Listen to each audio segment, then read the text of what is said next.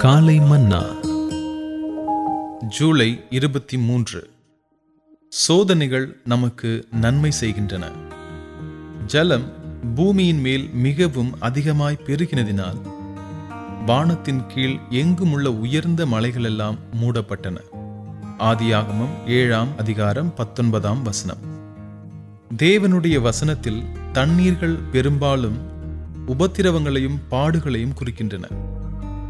சங்கீதக்காரன் தேவனே என்னை ரட்சியம் வெள்ளங்கள் என் ஆத்மா மட்டும் பெருகி வருகிறது என்று ஜெபிக்கிறான். சங்கீதம் அறுபத்தி ஒன்பதாவது அதிகாரம் ஒன்றாவது வசனம். உயர்ந்த மலைகள் அதாவது அடிக்கடி தன் அருவருப்பான தலையை உயர்த்தும் நம் பெருமையான சுபாவம் மூடப்பட்டு நசுக்கப்பட்டு போகும்படியாக நம் ஜீவியத்தில் சோதனைகள் அதிகமாய் பெருகும்படி தேவன் அனுமதிக்கிறார். இஸ்ரவேலர் வனாந்தரத்தில் சந்தித்த சோதனைகள் அவர்களை தாழ்மை உள்ளவர்களாக்கும் நோக்குடையவையாய் இருந்தன உபாகமம் எட்டாம் அதிகாரம் இரண்டாவது வசனம். பூமி முழுவதும் மூடப்பட்டு ஆகாயம் அல்லது வானம் மட்டுமே காணப்படத்தக்கதாக ஜலம் அதிகமாய் பெருகினது.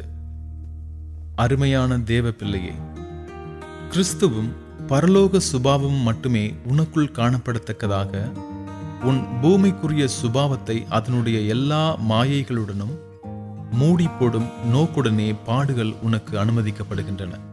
ஜலம் பெருகின போது மாம்சமான யாவும் மாண்டன. ஆதியாகமம் ஏழாம் அதிகாரம் இருபத்தி ஒன்றாவது வசனம். மாம்சமான யாவற்றையும் அழிப்பதே ஜல பிரளயத்தின் நோக்கமாகும். நாம் கடந்து செல்லுகிற உபத்திரவங்கள் நம்முடைய மாம்சீகமான பரிசுத்தமாக்கப்படாத சுபாவங்களை நாம் களைந்து போடும்படியாக நமக்கு உதவி செய்கின்றன. இப்படி இருக்க கிறிஸ்து நமக்காக மாம்சத்திலே பாடுபட்டபடியால் நீங்களும் அப்படிப்பட்ட சிந்தையை ஆயுதமாக தரித்துக் கொள்ளுங்கள். ஏனென்றால் மாம்சத்தில் பாடுபடுகிறவன் இனி மாம்சத்தில் இருக்கும் காலம் வரைக்கும் மனுஷருடைய இச்சைகளின்படி பிழைக்காமல் தேவனுடைய சித்தத்தின்படியே பிழைக்கத்தக்கதாக பாவங்களை விட்டோய்ந்திருப்பான். ஒன்று பேதிரு நான்காம் அதிகாரம் ஒன்றாவது வசனம் இரண்டாவது வசனம். எனவே அருமையான தேவ பிள்ளையே தேவனுடைய பூரண சித்தத்திற்குட்பட்ட சோதனைகளை நீ மனமுவந்து வரவேற்பாயாக. அவை தேவன் உன்மேல் கொண்டிருக்கும் அன்புக்கான நிச்சயமான அடையாளங்களே ஆகும். கர்த்தருடைய பரிசுத்த நாமத்திற்கு ஸ்தோத்திரம். காலை மன்னா